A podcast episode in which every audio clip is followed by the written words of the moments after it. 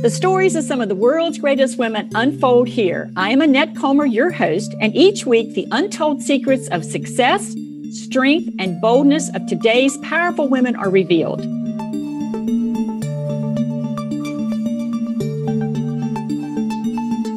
Today's woman grew up in South Africa. Within this family, the messages were clear. You operate by a strict code of ethics. You earn things if you want them, and schoolwork is important. These messages shaped who she became as a young woman. When she graduated high school at age 15, she wanted to be a doctor, but her father talked her out of it and she instead became an attorney. As the years flew by, she served in top executive positions, taught at Caltech, and authored several books. But her real greatness began when she started a nonprofit to mentor exceptional women. In this place, she coaches and mentors outstanding women so they can step into their own greatness. It is my pleasure to introduce you to Lorraine Segil. Hi, Lorraine. Thank you for joining me today. Thank you. I'm so happy to be with you. It's an exciting opportunity to chat. Yes, it is. It is. So we have limited time together. So I'm going to say, let's go ahead and get started. Risk taking is necessary if one wants to play big, but with risk often comes problems. So, my question to you, Lorraine, is how do you handle risk and the problems that can arise? Well, I have a, a, general rule, which I try to share with everybody that I can touch in this way who asks me about risk. The question to ask is somebody going to die? And if the answer is yes, for heaven's sake, don't do it. Is somebody going to be physically injured? And if the answer is yes, don't do it. Anything else means that the answer could be no. And if the answer is no, well, okay, no is an invitation to help change somebody's mind. So most people are afraid of rejection.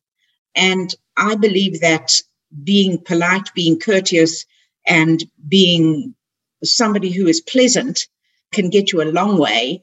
And you should take risks because that way you stretch and bend your mind and actually get yourself into all kinds of interesting opportunities. And, and I'm going to dig a little deeper on that, Lorraine, because I think there is risk in being complacent and doing the same thing over and over. And I think people think that's a safe zone, but I think they're fooling themselves in that. Do you agree with that? Yes, I agree. And I think that uh, some people are born with a complacency approach to life, and other people become more complacent the more successful they become. And I think that that will ultimately lead to tremendous lack of learning opportunity. The more complacent you are, the less you are open to new ideas. And so I think being a in a continual learning approach for the rest of your life means that you're interesting to people and you're interested in people. And that always makes for somebody you want to hang around with. Oh, yeah, that's that's brilliant. It really is. So all successful women, and I, I think you and I both agree on this, have some form of positive self-talk. And I know you're no different. What does your self-talk look like these days? And has it changed over the years? Oh, there's no doubt my self-talk is very different now than it was when I was younger. I had more negative self talk when I was younger than I do now. Fortunately, one of the benefits of growing older is that you really don't care that much uh, whether things uh, work out perfectly or not, because you know there's always a tomorrow. And I think when you're younger, you want things to be perfect. You want them to be exactly the way you envisage them. And that's not the way life is. So I had to work very hard on my own self talk. I had to work very hard on being positive and not letting those negative voices in my head take uh, predominance over my actions. And over the years, uh, having written those things down into affirmations, which I repeat all the time and change as, as need be, that has become a habit. And that's part of the template of mentoring that we have in our foundation that uh, you need very, very much to work on your own self talk and make sure that it is leading you in the right direction. And one thing that you said that I thought was was so intriguing is that that that changed for you over time. And I had one woman that tell me, which I thought was quite interesting. She's an ex-marine, and it's you know you'd think someone that had gone through that rich a training would never have any problem with negative self-talk. And she admitted that she still did from time to time. So she had a conversation with herself. She'd say, okay, we're not going there. This is not what, I mean, she would verbalize it out loud. So there's lots of ways you can kind of play that game and trick yourself into not accepting to stay in that space. That's right. And I think verbalizing is an excellent way to do it.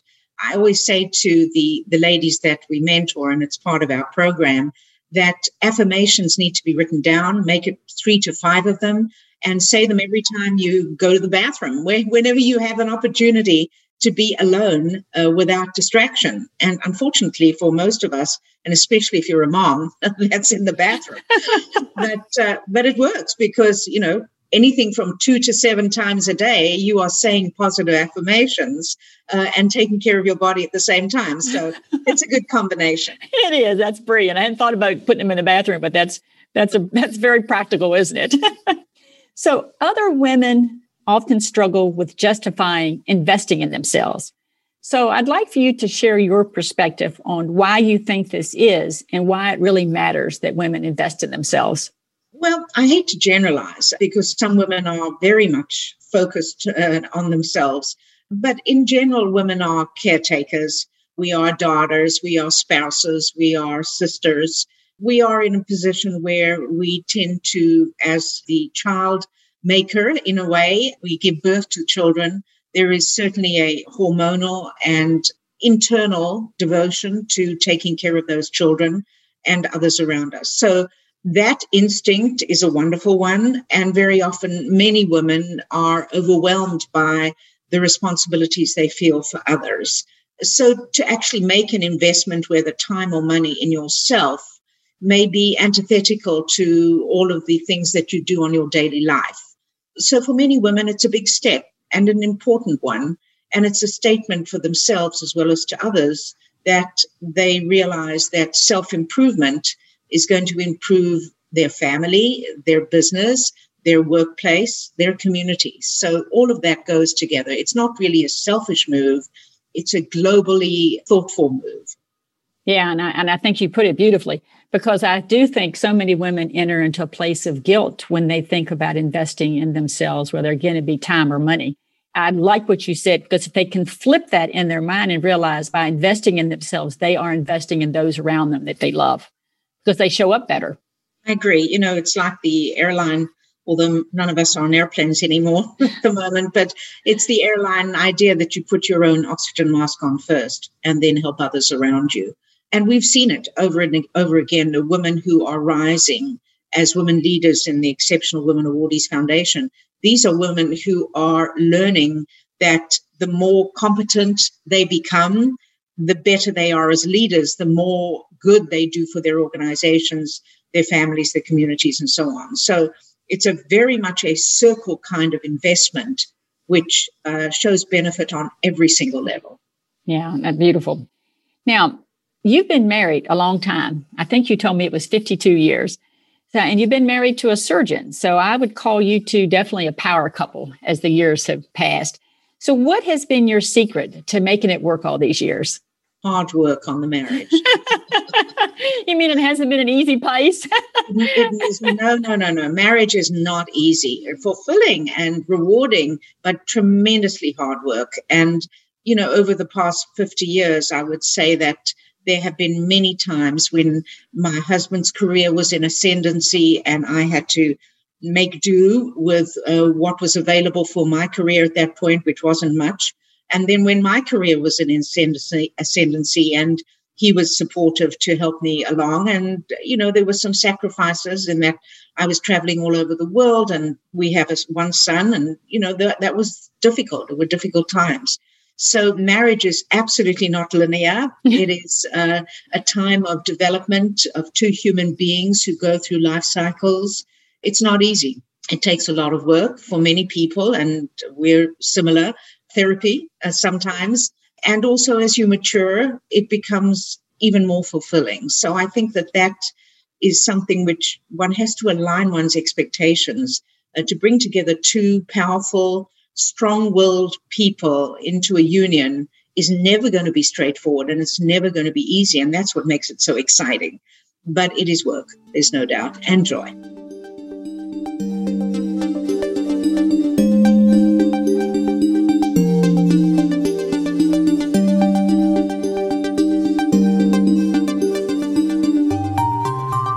Yeah, I have I have to agree. And and so many women are afraid to go down that route or have had failures in their eyes because they couldn't keep the relationship. And I think your point of managing expectations is really critical and realize that sometimes somebody's given 100% and somebody else is given 100% and sometimes in your marriage you you only give 50% at that particular moment and you give 150 at a, another moment. So it's as i said it's not linear and it's not predictable all the time either i think one of the biggest challenges for very successful women is being married to men who are supportive of that role. And there are some amazing men out there who are fully committed to being the at home father and being the one who makes sure that his wife's career is on the ascendancy and that that income is the sole income so that he is at home taking care of the children and this moment homeschooling. Many men in our network who are married to our women leaders are in that position. And then there are other men who are intimidated by our success and feel less than rather than equal or more than. And so those are some of the challenges that uh, women who are strong have to face, and uh, we work through them.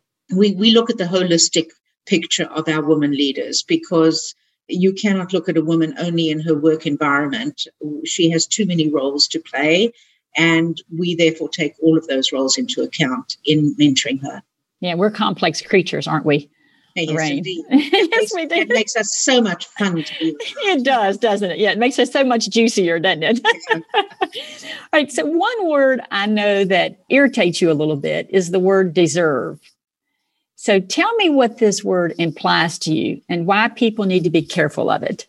Yes, I I think deserve is a self judgment that you put upon yourself, which seems to imply other people owe you. And I think that approach in life can be very, very destructive. So it's it's not a an approach that makes people warm towards you. It doesn't make people want to give you anything or pay you anything. And so having that approach is not, I don't think, beneficial for you in the short or long term. I would rather have people give you things without you feeling that you deserve it and then be overjoyed when you got it because it was so unexpected. And then the opportunity is there to say thank you rather than you owe me. So it's a very important mindset. And I think I have seen the most successful people that I know are the most humble people that I know and are constantly feeling that they are grateful, enormously grateful for what they have, for where they are, for what they get paid, for their opportunities, uh, no matter how small or large. So that's uh, where I think deserve doesn't have a place in that picture for me. Yeah, and, I, am on the same place you are. I have found personally that if you're on that grateful train, life is certainly much sweeter.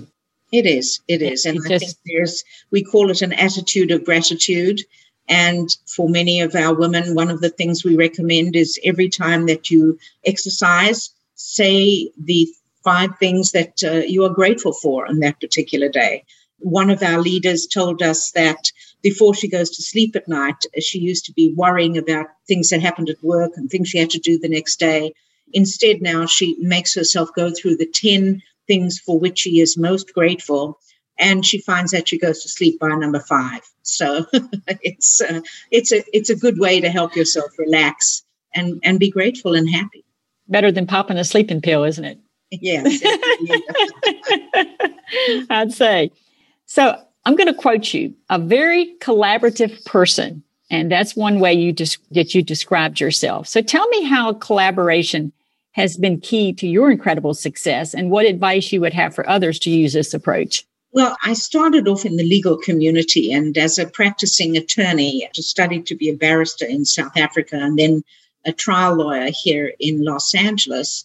Uh, it was the antithetical role than that the one I have now.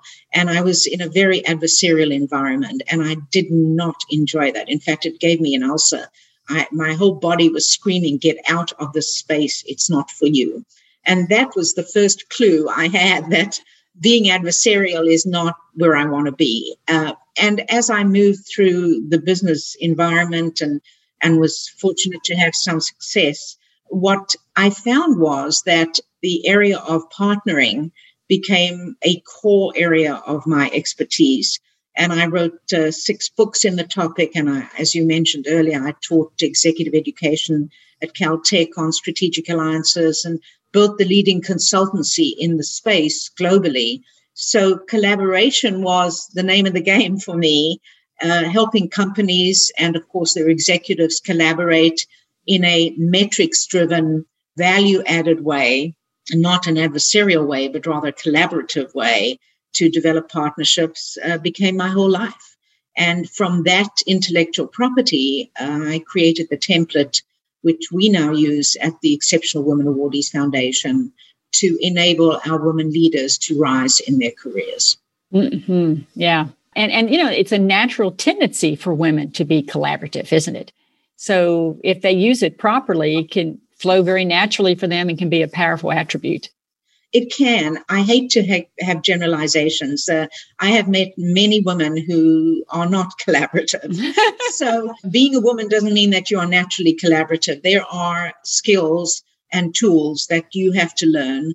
And we are determined within our foundation to make sure that our leaders have those as their primary tools. They're very competitive people, and that's fine. But collaboration has to be a tool that is an integral part of their approach to management and leadership. And, and you're right, it is a very powerful tool when you develop that skill and fine tune it for Indeed. sure. So you are a person who is very aware of protecting your privacy.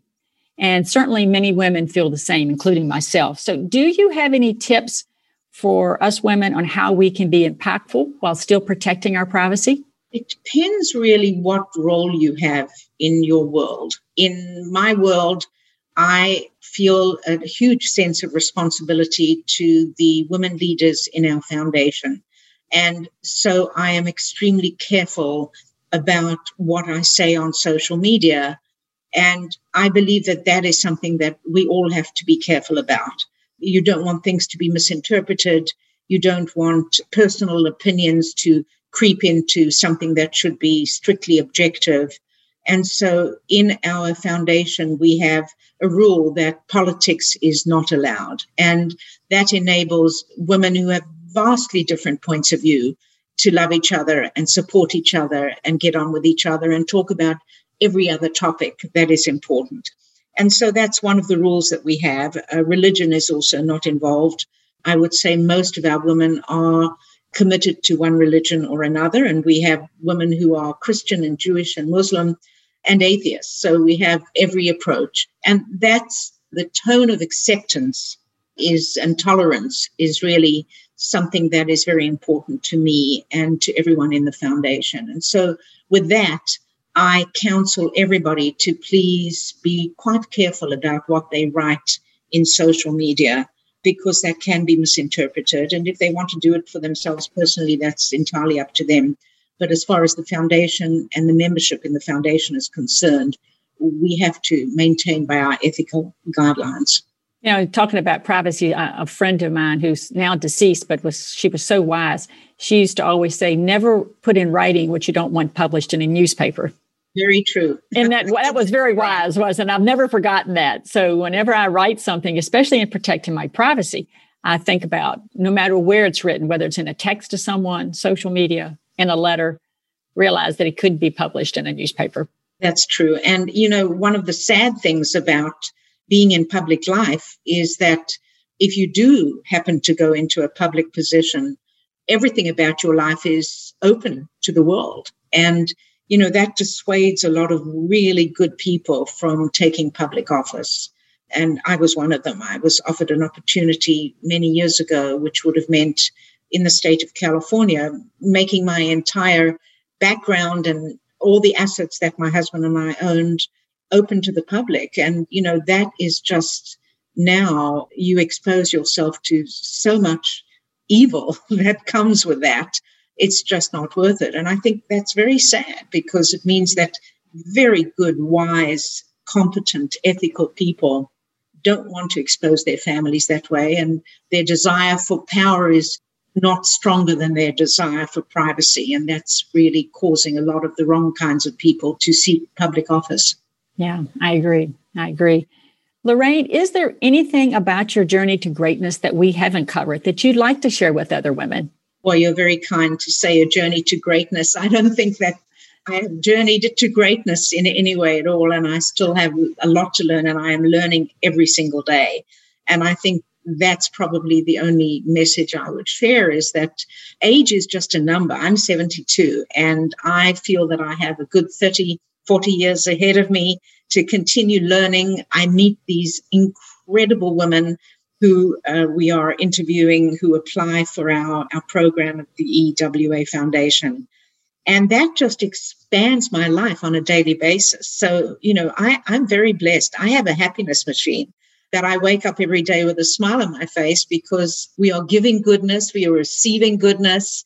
The women are so incredibly supportive. We screen for authenticity as well as as um, honesty, and the kind of women who are in the network are just like that. So it's an amazing life I have, and I just encourage everybody to keep learning. And I think that is wonderful words to end our time together today. And, and Lorraine, thank you for taking time out of your busy schedule. I know there's a lot going on in your life with all the wonderful things you're doing with your foundation and other things that you have your input into. And I just really appreciate you sharing your nuggets of gold with us. Thank you so much, Annette. And what an amazing program you have here. And good luck to you on your journey. You are changing the world as well. Thank you so much. And Lorraine is another great example of how women are challenging the norm, making things happen, and demanding their own greatness. So join me next time on the World's Greatest Women Show as another powerful woman story unfolds.